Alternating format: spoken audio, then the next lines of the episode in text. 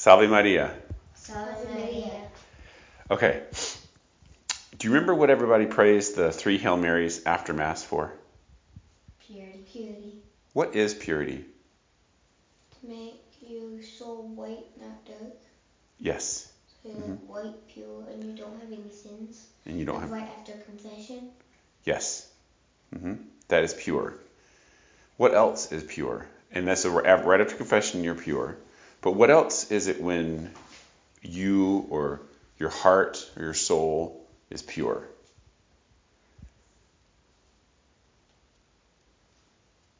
Let's do it this way. What is something that's not pure? Devil. Yes, the devil, exactly. Um, it's, of course. But what does it mean to be not pure? Let me put it that way. Um,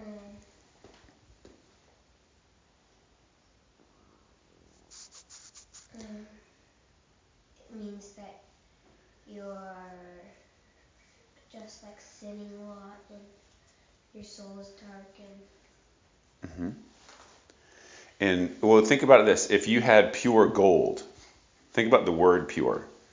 Pure, oh like not dirty like not dirty, but pure also means. Let's just say that you had, um, if you had a pound of sugar, and I said this is pure sugar, that means that there's not what in it. not like food and rice or old things Right. Uh huh. Rice. different things in it. different things in it. Bingo. That's exactly right. So pure means there's not different things in it. So if you had, let's just say, um, an alloy. So an alloy is an interesting word.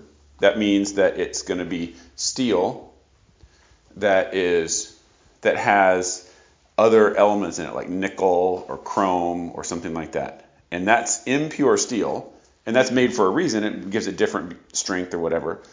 Gold could be pure gold, but but it's really soft. And so people make it to where they add some silver to it or they add some um, other elements to it to make it so that it's either a little bit stronger or it doesn't scratch as much or something like that. So it could be like 10 karat or 14 karat. And that's not necessarily bad, but it is impure. It's also impure when you dig it out of the ground because that has dirt in it. And you know, like like the gold. Exactly, gold. When they dig gold out of the gold mines, it has dirt in it and and might even have some iron And worms. and worms too. That's exactly right. So how do they get the worms and the and the dirt and the ste- and the uh, iron or those kind of things out of gold that comes out of the ground? They just wash it. That's not all. Because if you wash it, it's think about a rock that's stuck in a piece of gold. How do you get that You out? have to dig it out. To dig it out. No, fire. You heat it up and everything melts and it purifies off. And then it comes out. And then it comes out, comes to the top. Some of it burns off. Some of it you skim off the top. But when it melts and then the gold sinks to the bottom, then all the dross goes up to the top and you skim it off.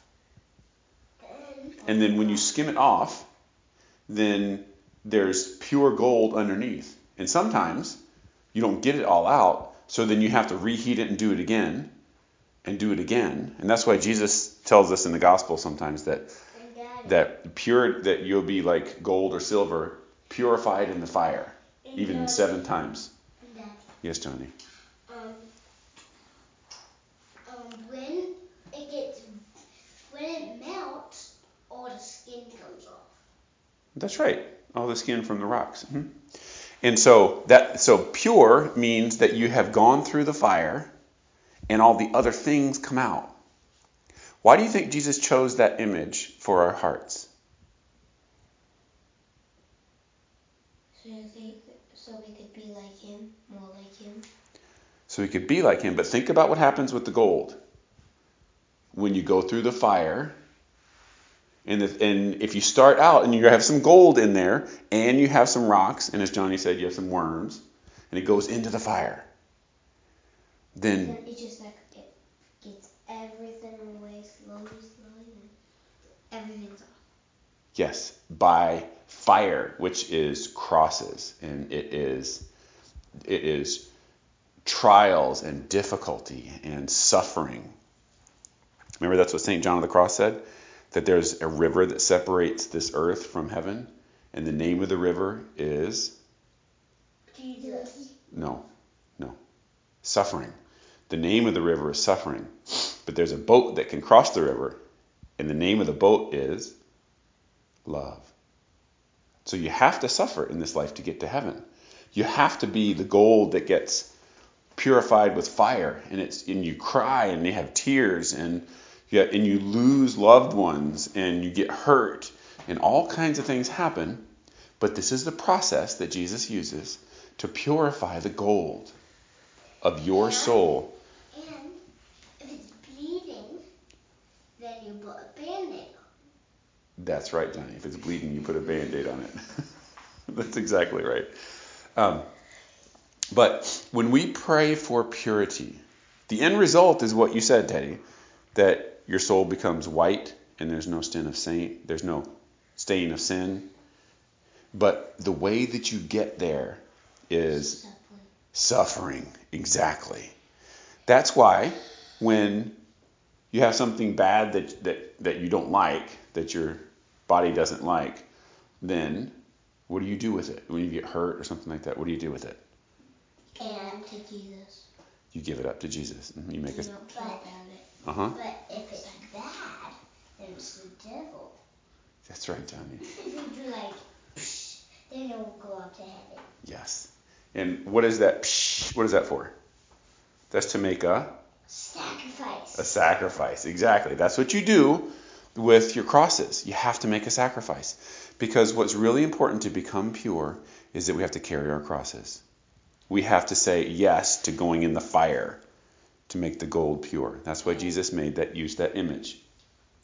And so and so the the purity that we want means that all of the yucky stuff floats to the top and burns off and Jesus can take it away and he leaves pure gold. But we have to go into the fire for that. So, when we pray for purity to be like St. Joseph with the three Hail Marys after Mass, then think about that so that the other things can go away. And what are the other things that are impure? Selfish. Selfishness, yes. Like sins. Sins, uh huh. But there, it's even more than sins because the devil's really sneaky. It's Temptations. T- temptations, uh huh.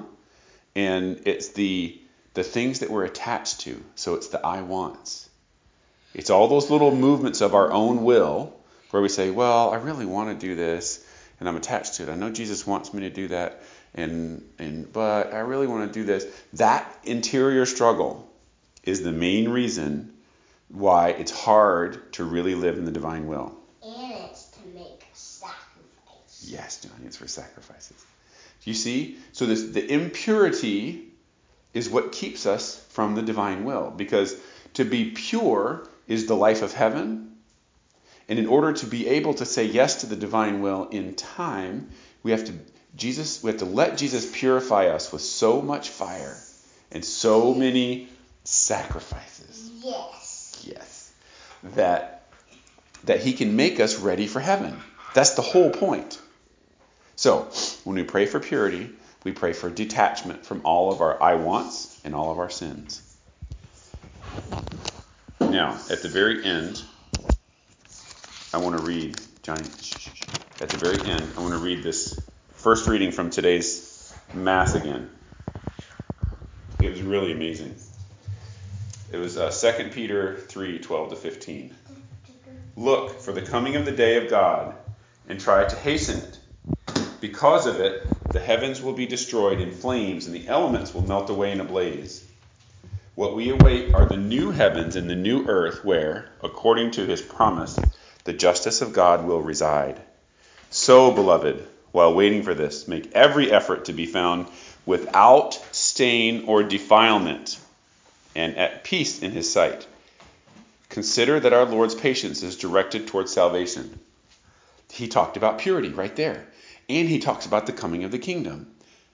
It's right there in 2 Peter. And the, blaze of fire. And the blaze of fire, that's right, during the three days of darkness. And if Yes. you get a big stick of fire and you throw it on the devil, he would just run. We'll just run away, especially we run away from Mary. Yeah. And you should put some holy water on the fire. You are forewarned, beloved brothers. Be on your guard lest you be led astray by the error of the wicked and forfeit the security you enjoy. Grow rather in grace and in the knowledge of our Lord and Savior Jesus Christ. Glory be to him now and to the day of eternity. Amen. That is Jesus. Christ our King. Thy kingdom come.